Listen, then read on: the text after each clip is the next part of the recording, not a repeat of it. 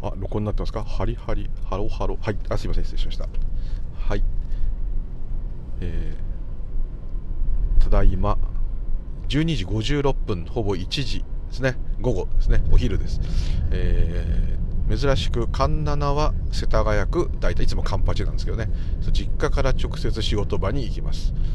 おここは何の神様だ？えー、八幡大あ世田谷大田ですね。世田谷大田。八幡宮。南無八幡大菩薩二礼二拍手。ありがとうございます。そこで、えー、井の頭線の新大田駅近くだんだんなってきましたがね、えー、珍しく環七。昔はね環七こっちが実家なんで環七ばっかし使ってたんですけど今ね住んでるとこからカンパチばっかしになって7から8へと。末広がったよと。6に行ったら獣の数字っていうと山手通りの人に怒られちゃう。そういうことね。それはキリスト教の話。はい。っていうところで、えー、なんだかよくありませんが、えー、23年は5月の「18日の観音様の日でございます。南無大寺大悲観世音菩薩オンアロリキャソアカ、オンアロリキャソアカ、オンアロリキャソアカは小観音。はい、そういう感じでございまして、えー、観音様の日ですが、ちょっと今日暑いですね。暑い観音様の日っていう感じでね、はい、えー、なんだかよくわかりませんが、はい、えー、生きとし生けるもの生きとし生けないもの全ての縁起が皆幸せですと。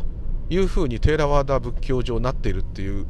えー、夢ガラスさんのお話を聞いてそれは引き寄せの法則とかそういうことでなんかあのこう決定してるふうに設定してるとかそういうことではなくってもともとそういう翻訳らしいっていうねお話を伺って、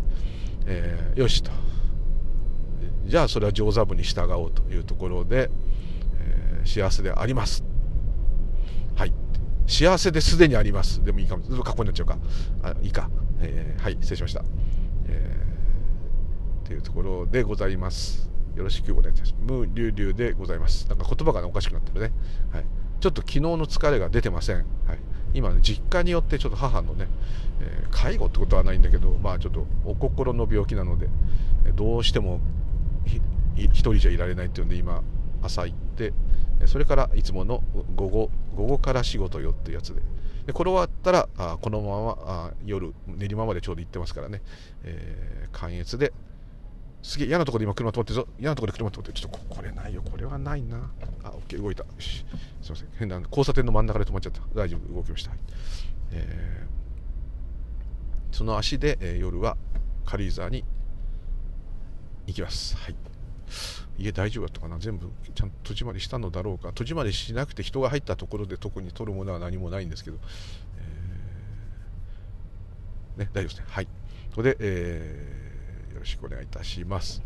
えー、昨日ですねあのライブまたいつもお邪魔して LN チャンネルさんの方で、ね、人の舞台でだけ踊って帰ってくるっていうそういうずるいタイプのあれなんですけどもうこうね宣伝から段取りから全部振るっていうずるいえー、あれなんですけど、えー、で今回あのデジタルアート作家の、えー、越代さんとですね、えー、がゲストって言い方もしいんだけど、えー、まあそのまあまあふもう古いですよね、えー、方たちで、えー、ライブをやらせていただきまして。一応体としてはですね宮沢賢治さんのお話と足元を見るっていうねそういうことでこうよく禅禅でも使います使う言葉ですけどやろうなんていう話だったんですけど、まあ、想定通りもうめちゃくちゃになって、えー、結果まあ面白かったなというもう喋った人間側の感想で非常に申し訳ないんですけど面白かったし悦代さんの、えー、こう説明っていうか、うん、理解の深さっていうか実はこうめちゃくちゃに喋りまくってるわけではないんだけども、えー、なんて言ったらいいんだろう。無駄のない喋りっていうとちょっとあれだけど、えー、こうエネルギーの効率がいいとも言えますけどあのこうなんていうのかな。それだけじゃなくてですね内容の理解がすごい深いからちゃんと説明できるってことですよね。そう教える方が実は難しいですからね。あのそれをすごくね感じてまたお誘いして人のチャンネルの話してるんですけどもお誘いして、えー、こう強引にネタを振ってなんかアウトプットしていただくと。こうこうしようっていうふうに強く昨日は感じさせていただきましてどうも越夜様ありがとうございました。また、えー、コメントまたあの聞いていただいた方々本当にありがとうございます。あのもうツイッターはね本当ちゃんとやってなかったんですけどあの今もちゃんとやってないんですけどその方で、えー、お知り合いになった方々も来ていただいたですねスタンド FM やってる方ももちろんいらっしゃってあと古い古いって言い方も前からコラボなどしていただいているメリーさんとかね、えー、何名かいただいたりまたあ勝手にね話題出したのに出てきていただいたナッツさんもね、えー、ちょっと強引だった設定なんですけど、あのー、そうあのー、ノーマル一般一般って言い方もこれも差別か、えー、そう肩着じゃないね肩着な人と一緒にいるとあの喋れないですよね。こういう話は。あのしかもこういう話を家族の誰かがでっかい声で喋ってたら普通あのかん、ね、大丈夫かなっていう感じになっちゃうんですけど、それが許されてるお家と許されてないお家があるってこと分かったなっていう。でナッツさんは多分あのちょっと難しいなっていうのは全く同じです。はい。えー、別に取り繕って生きてるわけじゃないですもんね。取り繕って生きてるわけじゃないんだけどもあの、もしかしたらうちよりさらに厳しい厳しいっていうかあの、例えばうちだとこうもうねそういう仏教のことに関してはさすがに何も言わないのでだってこう家にお祭りしちゃってる人はあのー、その時点でもう変態じゃないですか。だからこう知らない人が来るとねこれ何みたいな。要するに仏壇であればまああるかなと。神棚とか。ちょっとこれ違うぞと。なるとこうわうわーっていう感じ。よく言われるのが本当は霊媒なのとかね言われる時あります。霊媒？霊媒？ってなんかすごい新しい感じで、はい。霊媒じゃないって言った。ら、祈祷師とか言ってね、祈祷師、祈祷師っていうのは、ね、なんですかね、言われたりするそういう、その辺の麻痺具合は、もしかしたらナッツさんのお宅より大丈夫なんですけど、なんかですね、この、もうこれもね、うちの家の癖なんですけど、まあそういう家系だから余計そうなっちゃうんですけど、こう、もろに昔からある神道、昔からある仏教、のことであれば何か行事に出かけようが座禅会に行こうが真言密教のなんか勉強会があるから行ってくるってそあの高野山の誰さんが講師だと。こんなのはあと京都大学のなんかそういうねインド哲学科の先生そういうのは全く頑張ってこいという感じになると思うんですけどもこうそういう悟りの内容を話すとかですねうん実践編の方ですね。あでも別にごま炊きしたらどうとかそういうことはないんだろうけど。うーんなんて言ったらいいんですかね。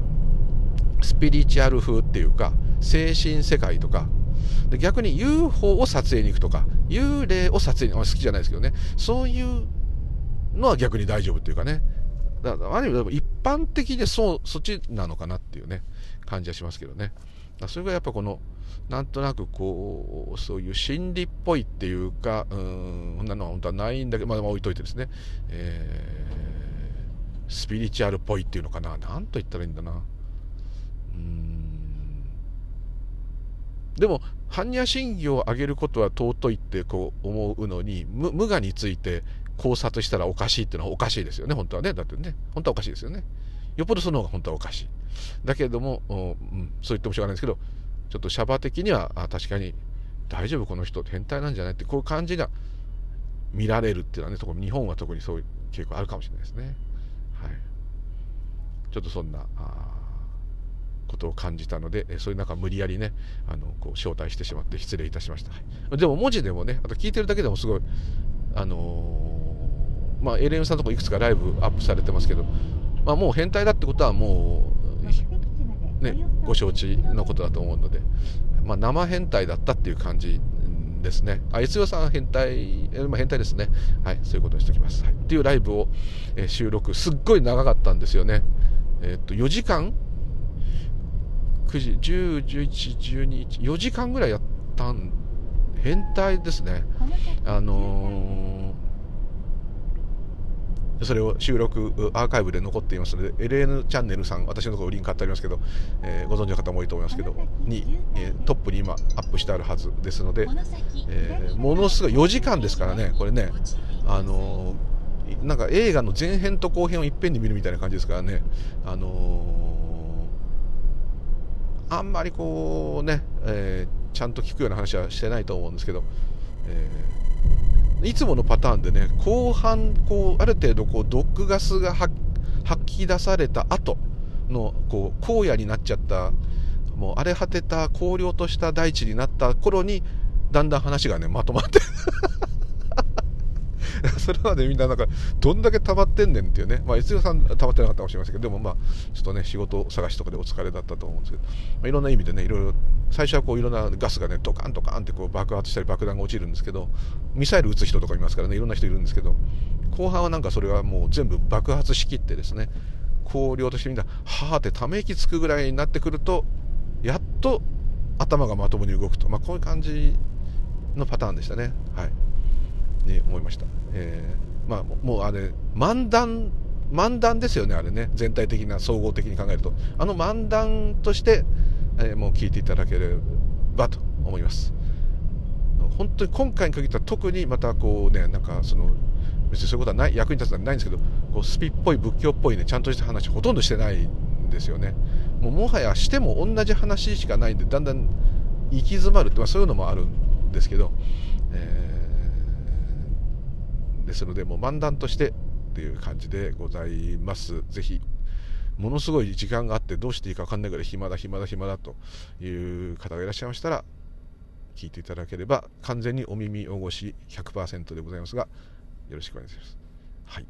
というところでございまして、昨日はありがとうございました。すごい、これ長いですね。今日何話そうかってね、こっから話すんかいまだっていうね、とこですけど、えー、あ、BGM もなしだったらよか。どうせ大体著作権違反してるからいいんだ、その、はい、なんでもないです。えー、とですね、えー、っと、昨日のは、えー、前もちょっとレターいただいて、わからないっていうことが正解だっていうことで、あのこうご納得がいっちゃってるのはどういうことと、まあ、ご納得いっちゃってると言い方もおかしいけど、まあ、うん分かんないことが分かったことで分かったってなってるのはどういうことっていうかね、まあ、そういう表現しててそれをなんとかね、まあ、エレンさんともこう珍しくね事前にちょっと打ち合わせした感じではね。よしこれでいこうって感じになったんですけどいざ喋ったらねもうグダグダにやっぱなってダメだったですね。本当にダメだあの伝わんなかったですね。分かんないってことはだってそのままもううやむやにするとかもう難しくて分かんないから無理だとかね。深すぎて分かんないやとかね。そういう感じでこうもうお手上げだっていう意味で救われたみたいな感じになっちゃうと思うんですけど。そうではないんですね。そうではないですね。分かんないっていうとか分かるとか分かんないってことはまずないってことですね。で今ま簡単に言っちゃうと今まさにそうなんだから今まさにそうだっていうこのあるってことをいろんな表現する人どれか分かんないんですけど今まさにままんまの世界がこうあるっていうありありよう前で言えばありよう今のありようしかないこの今のありようしかないわけですからこの今のありようをそのものを理解するってことはないっていうのかな。何て言ったらいいんだろう。うーんとやっぱこううまく言えないんですね。えー、このそれが分かるってことも今のありようなんで分かるとか分かんないってこともその時のその瞬間の今のありようなんで、えー、その今のありようにいるもう私でもいいです何でもいいですその認識でもいいですそれがそれがこういうことかって100%本当に理解するってことは起きないっていうことですねまず現象としてそれが起きるシステムではないっていうことですかね。でもっと言ってしまうとそれがどういうシステムで分から分からなきゃいけないんだってことも必要なくなっちゃうんですよそうすると。何て言ったらいいんだろう。本当はどどうしてこうなんだろうああなんだろうっていうね普段の日常では山ほどそういうことあるんですけどあのー、一番本質なところの部分が分からないってなったらあれ？お前根っこのない木がフラフラしてるようなのと同じだからフラフラいろいろ迷うんであってその根っこがあでできたような話してんじゃねえかね、まあ、こうなっちゃうんですけどその根っこがですねまあ、フラフラしてる方もそうなんですけどその時その時出たそのままそれがただあるだけですよねですからあのーいつもね遠回しに言ってるんですけど今日はちょっとドストレートに言うともうそうそこそこだけなんです。ってことはもうすでに根っこだろうが上の木であろうがもうそういうことも全部全て含まれている。もしくはそこをそう断定する必要もないまま明らかなこのなんだろう現れ現象？現象って言うとなんかまた価値がないみたいな感じ。であそういう起こりがあるわけですからあの演技によるこう表現があるわけですから。そのそれが分かったってなれば分かっただし分かったってならなければ分かんないし。っていうことは本当に何て言うのかな、えー、全てをひっくるめてそうだったのかっていうふうにならないっていうことでね。そうだったのかってなったらなったでもちろんいいんですけど。なったらなったなんですだからそこもおかしな話になっちゃうんですけどなんでかっていうとそれをひっくるめて全部そう分かっちゃったよってなる時に分かっちゃった人がやっぱりいないからです。でいないっていうとあいないんだなっていう感覚を持った中にそれがあるみたいになっちゃうんですけどいないんだなっていう感覚ももちろんないですよ。いないんだなって感覚があったらいないんだななさんがまたいることになっちゃいますから。ここももうネバーエンディング。だからあなんつうんだろう。誰かが何かを理解するっていうことがもうすでに起きないということです。でそれが起きるのはこの現象の世界の中では起きますよ。もちろんあれがこうなんだ。悟りだってそうなわけですよ。実はこうなんだ。時間がないってことが分かったとかね。距離がないってことが分かったとか。全てが一つだってことが分かったとか。もちろんそういうふうに言葉ではなりますよ。でもこれはやっぱり絶対に、えーえー、その個人の個性の入ったあ言葉というものを使った一つのただのただのって言っちゃうけど経験であってそれはもうまさにあの前奏の言う通り、えー、前奏だけでもない空海も同じこと言ってましたけど、あのー、ただこう普通に、うん、そうですね。よく私が習った先生の言い方だと今お茶があるだろうとお茶がちょっと茶碗に残ってるだろうとこれ今飲むぞと。飲みましたと。飲み終わったぞと。なくなったと。これだけのことだと。あの悟るってこと。だからお茶があった時は記憶だろう。今お茶がないのがまさにこの今瞬間だろうそれがあるだけだと。そそれはだってお茶があるのとないのとじゃ全く180度違うことじゃないですかってなるだろ？話ではと。今はどうだいっつったらお茶ないですかないだろ？っつったらじゃお茶あったのか？本当に。って。さっきとか言うんじゃねえぞって言われたらいや今はないですっつってうん。そうこの有吉かないだろ？そういうことなんだよって、まあ、それと悟りは同じだって。そういう言い方で言えばですね。まさに何もないはい。だからなんか分かっったような、ね、分かったっていうか、だからシャバで言うと、なんか、シャバっていうか、この私という感覚で言うと完全に何かが分かって、それによって変容したみたいな、こういう感じにやっぱなっちゃうし、伝わっちゃうんですけど、あのー、おそらくですね、まあ、あのー、あくまで自分の感覚っていうか、その自分の感覚っていう言葉も、まあ、まあ、おかしい。まあ、もうそういうにしか言えないですね。うん。それが分かるってことはないですね。だってそれ自体がそれなんで。それ自体がそれだって分かるっていうのはおかしいっていうか、えー、例えば私は男だって分かったっていう、えー、ここういうことじゃないですよ。これはもうあくまで知識っていうかあのそういう決め事を分かってるだけです。でも私が私であることが分かった私がまさにこのこれであることが分かったとかそういうふうに2つに分けて説明したら言葉になっちゃうんですけどももうこれなんだからあこれしかないの方がむしろいいいいですかね。でこれしかないのにこれがわざわざ分かるってためにはこれしかないっていうこととこれしかないってことが分かっている人ってこう2人また出ちゃいますよねそうすると完全にお話になっちゃうでもお話っていうのはそういうにしかできないんですねだからおかしなことになっちゃう。分かんないっていうことが安心につながった。分かんないっていうことで探求する欲がなくなったとか、こういう言い方するとすれば、あ諦めたとかね、なんか、サレンダーした。でも私っていう個人からするとサレンダーするしかないんですよ。だってもう無理、理屈上無理なことですから。だからそれで、あのもご納得するから、それは寂しい、分かんないことが寂しいとか悔しいとかいうことは一切出ないですよ。あのだってそういう材料じゃないですもんもっと勉強すれば分かるとかもっと修行すれば分かるとかそうそういうことじゃないんですねはいおそらく修行して分かるって何か分かるとしたらその先の先っていう言い方が欲しいんだけどもそれがそもそもそういう体で生きていく中でどうその全体として責任を持った生活をするかっていうところは出てくるかもしれません。それはもちろん、まあ、物語とかそういうの置いといても、まあ、そういうのは出てくるかもしれない。それはすごい修行としてまたそういう例えばお坊さんであれば僧侶という仕事として教師でも教師お前さんもお前さんという仕事としてのその中の役割としてやっていくと。それがえー、僧侶としてだけ尊くてお巡りさんは尊くないとか、えー、そういうことじゃないですよね。でまた僧侶としてっていうよりもその人の中身の方がそういう意味では人生論ですから大事になりますから。あの、ね、生き様とか考え方とか気持ちの持ちようとかそっちは全然大事ですもんね。そういう点ではもう全く公平ですよね。そういうことはもちろんあると思うんですけどもこの何て言うのかなうん。今ということも言えない要するに時間っていう説明でできない、え、これこれその瞬間に起きた消えてるっていうこのもう認識した時には消えちゃってるっていうこのものがどうしてそういうふうになってるかとかやっぱ分からないですよね。例えば科学でいつも言う通りいろんなことが解明されたとしてもそれはもともとあった知恵を見つけてるだけだと思うんですけどそうだとしてもですね、えーしかもこの我々はそれそのものでまさにあるわけでもありますから、えー、そういうことが起き起きることもあると思うんですけどそれでも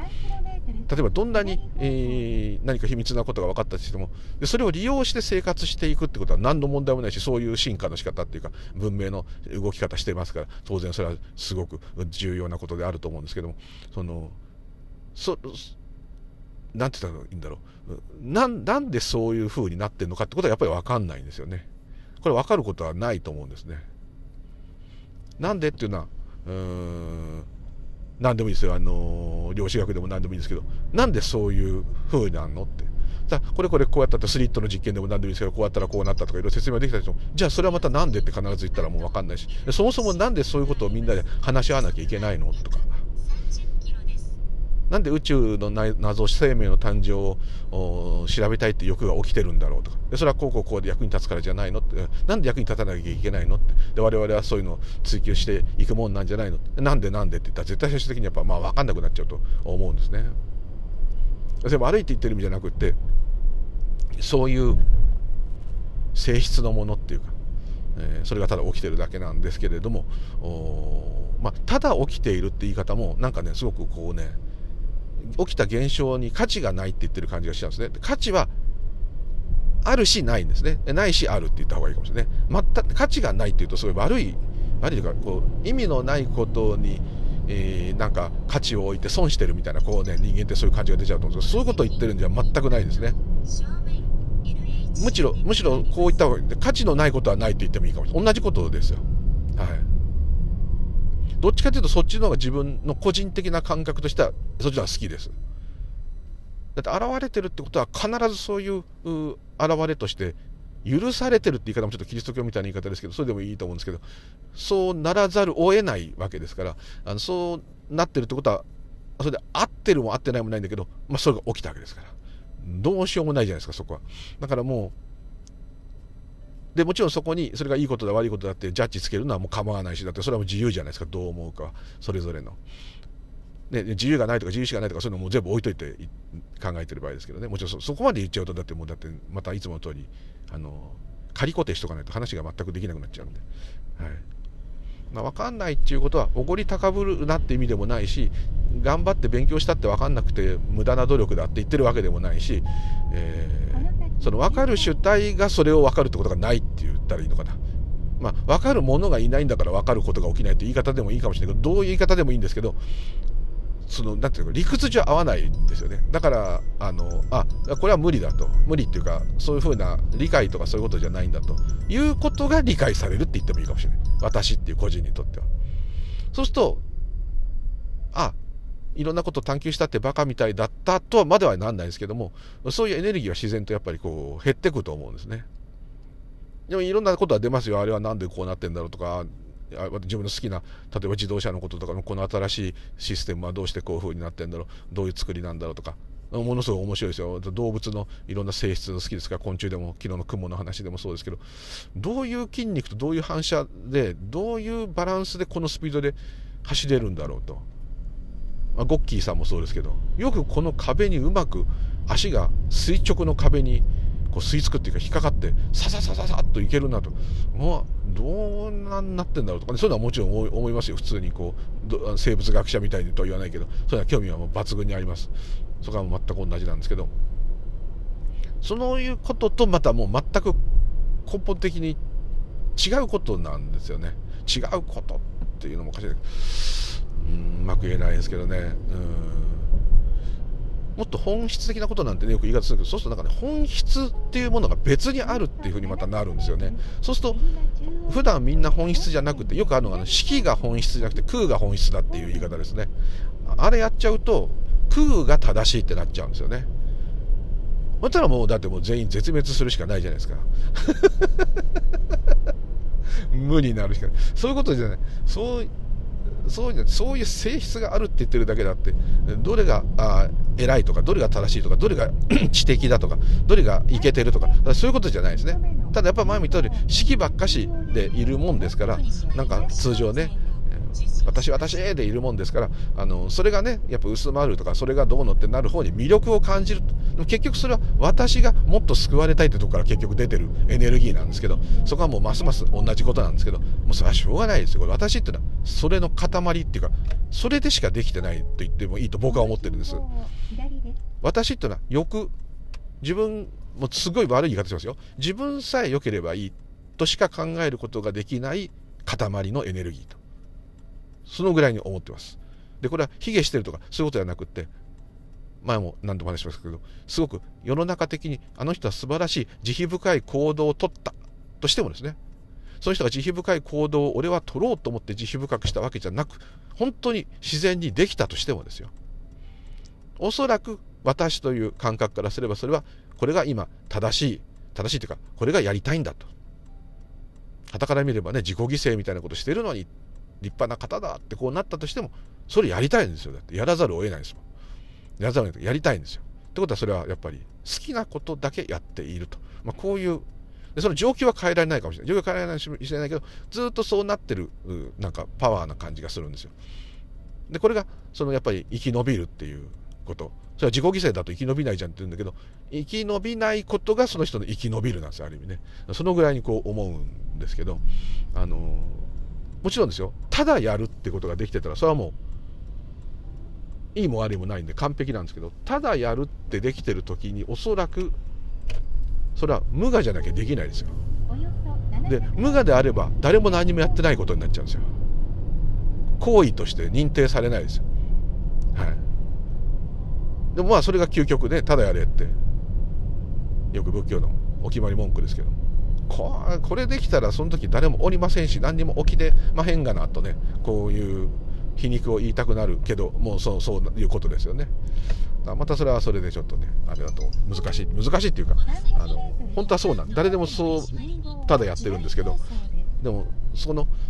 起きてくる現象が価値が低いとかあとこの私っていうものがあるのがダメとか、えー、それからえー、えー、と何て言うんだろう。あ、式より空の方が素晴らしいとか、こういうことではないんですよ。般若心経だって読めば、空の方の話になっていくと、だから本当は綺麗、汚いのはないとか、大きい、小さいはないとか、そういうこと言われると、なんか、大きい、小さいがあったり、あれは綺麗だ、これは汚いだと思う、そのエゴの考えの、なんかそういうのあって、かっち悪いっていうか、特に仏教をやってる人だと、それはいかんことであると。なんかそれになりますよね。それがすでに、えー、また 迷いのっていうかあの考えの世界にこう完全に入ってしまって。でそれで考えの世界になっちゃうんで、まあ、そこを批判する方も多いですけどそのギャーテギャーテハーラーギャーテの部分があサンスクリットのまま残してて意味不明だっていう人がいるんだけどもあれはその意味が全部般若心経のお経の解説を聞いてなるほどそうだったのかって分かっちゃったらもう分かんなくなっちゃうよっていうある意味意味を通して、えー、こう概念にさせないために意図的にサンスクリット語にしてるっていう部分ありますよね。だからそれはそれで素晴らしいと。あのー僕は思うんですけどね。そこはダメだっていう人もいます。もうきちっとあの全て、えー、説明として作ったお経じゃないとダメだっていう学者さんもいますけどね。そこはもうちょっと分かんないですけど。自分はそのどっか煙に巻いちゃうっていうかあのこう抽象的な感じになっちゃうっていうかそれでいいんだと思うんです。だってこうだって指し示せるわけがないことを言おうとしてるわけですからね。そんな感じがして、えー、自分はおりますけどね。まあ、こうどう言ってもダメなんですけどね、うん、非常に難しい。この分かんないってことが、えー、っていうことはね何回かレターいただいた中にもあの全部のね長いレターいただいた時にそのね全部のに答えてない時がただその分かんないって意味はそこじゃなくて分かりようがないものなんだ。それは難しくて分かんないとか人間の知恵では理解できないとかそういうことじゃなくてだって分かったっつったら私が分かったってなってるわけですから物語上はそうなるかもしれないけど、えー、それは物語上でっていうことですね。でも言葉尻としてはそういうふうになっちゃいますよね。まあ自分が分かったって言ってるとその分かった自分がいるじゃんってすぐ突っ込まれちゃうのはその仏教界だとありがちなんですけどでもまあまあねかといって分かったって言ってあなた分かったんですかって私が分かったんじゃないとか。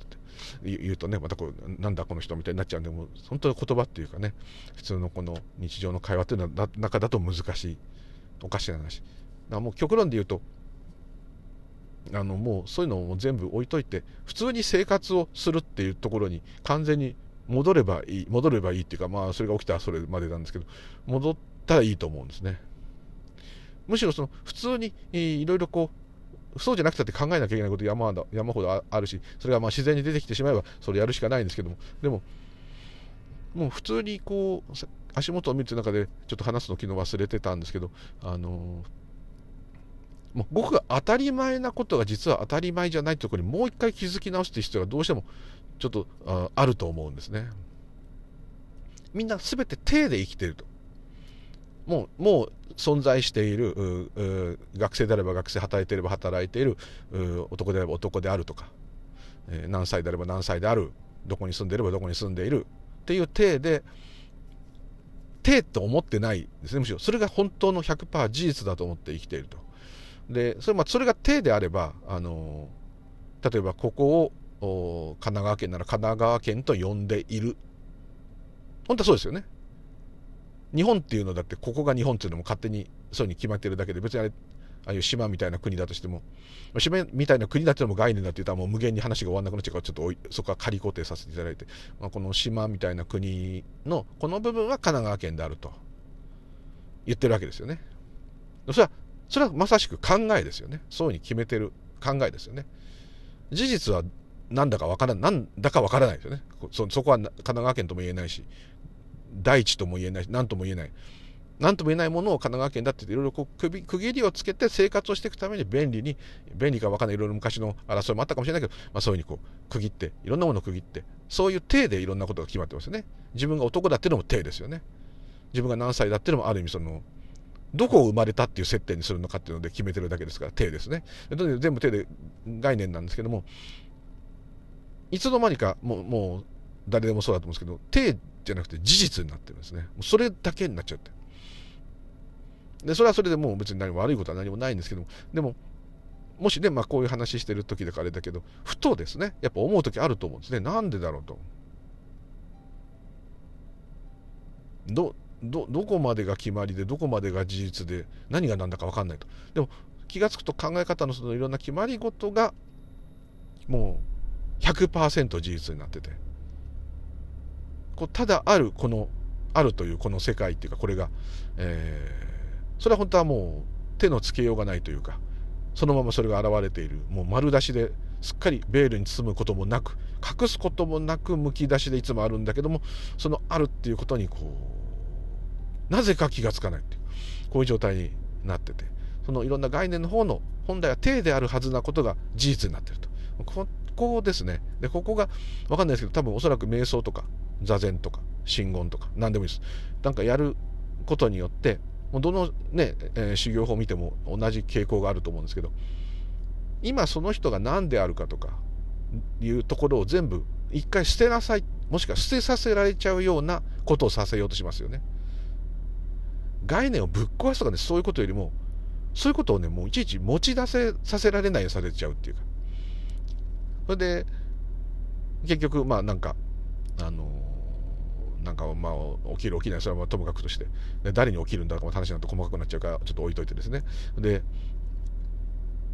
あれ何やってんだろうと思うと例えばお寺で修行中っていうのは朝から晩まで予定がびっちり決まっちゃってるんですよね。まあ、普通に働いてたら大体予定は決まっちゃってるんですけどでももうこう自由時間っていうのが全くないまあまあでも自分で修行していい時間はあるからそこは大体あの若い人たちはそこで修行をさらにすると思うんですけどそうすると普通っていうのはこうここで歯磨いてとかねもうちっちゃい時はそうかもしれないけども何から何までもびっちりでこれここでご飯食べて好き嫌いも言っちゃいけません残しちゃいけませんもう何でもそう全部こうベチベチベチって作法も全部決まってると。っていうことは自分でこうしよっかなっていうのがねもうできないようにさせられちゃうんですよね。そうすると自分が出てくる隙がないっていうずっとそれは悶々と出てると思うんですけどでもまあまあもうもうやることがいっぱいあってみたいな。そういう感じでこう淡々とやっていくと。淡々と淡々とやっていくうちに、まあ、だんだん慣れるってよくねいやお坊さんたちも言いますけど慣れてきちゃうと。そうするとねダメなんだよね。と言って慣れちゃったもんだからもっと怖い鬼道場に行こうと思ったとかそういうねすごいあの猛者の人たちもいますけど。でもまあまあ、あの慣れるっていうかですね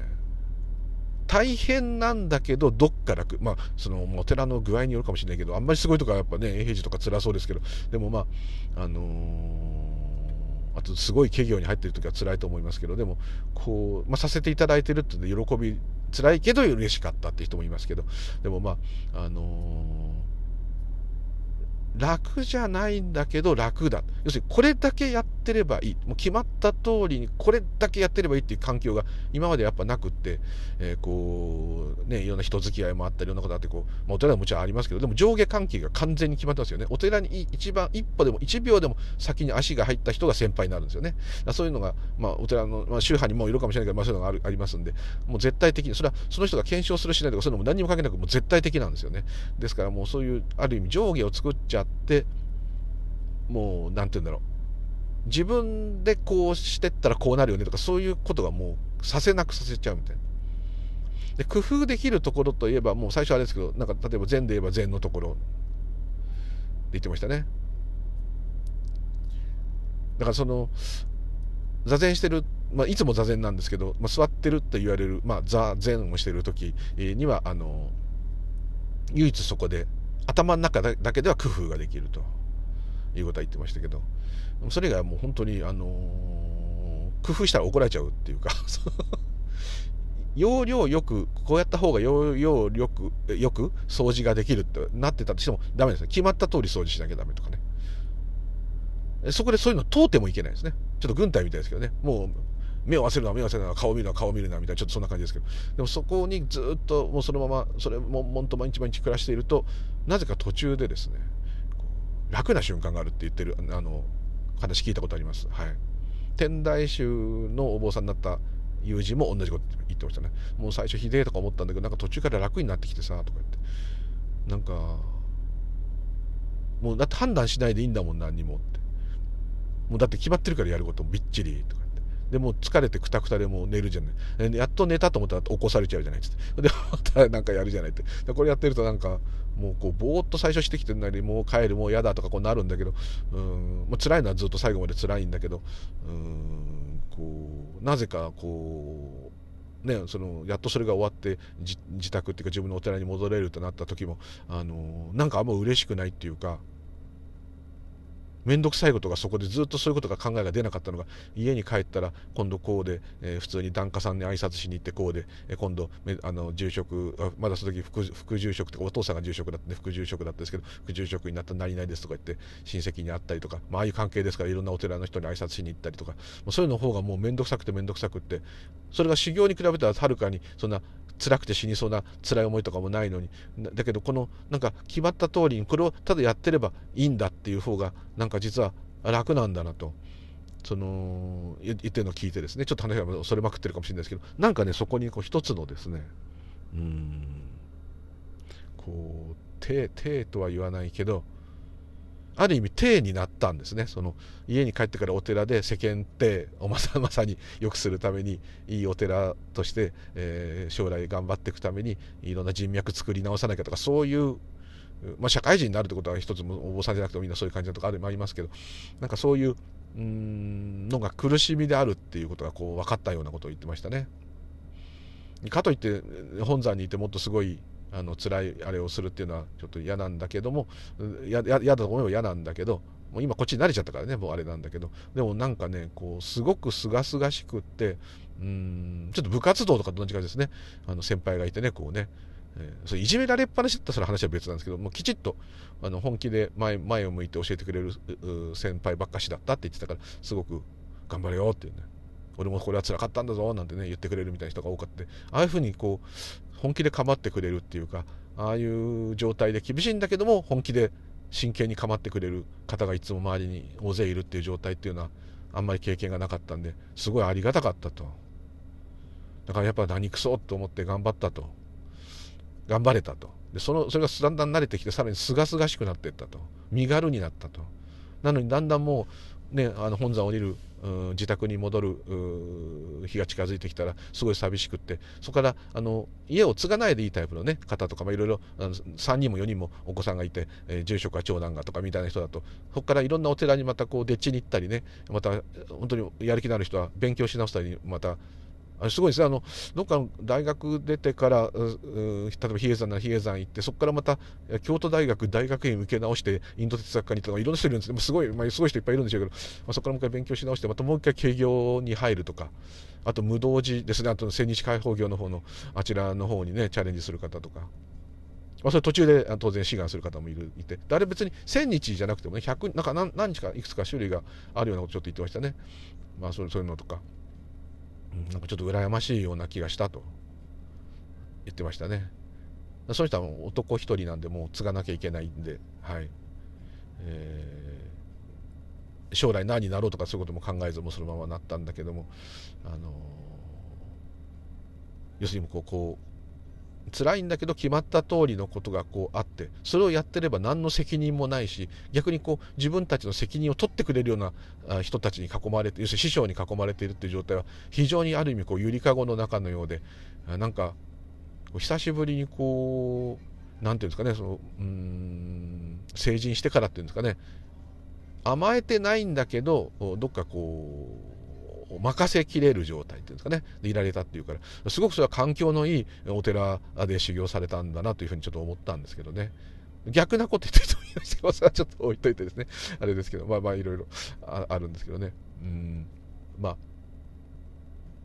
そうですね。うん、あと純粋にこう適当で面白かったって言ってる人もいたけど、まあ、まあ、いろいろ宗派とかいろんなお寺でいろいろあると思うんですけどね、はい、ちょっと面白いなって今思って。だけどやっぱりこう、うん、その体で生きてないで、えー、全てが事実になっちゃって生きてるっていうのは事実っていうのは考え方の方が事実になって生きちゃってるっていうのは確かに辛いんで。そうするとどうしてもやっぱり四季の世界は辛いから空の世界はいいよねってこう感じにやっぱなる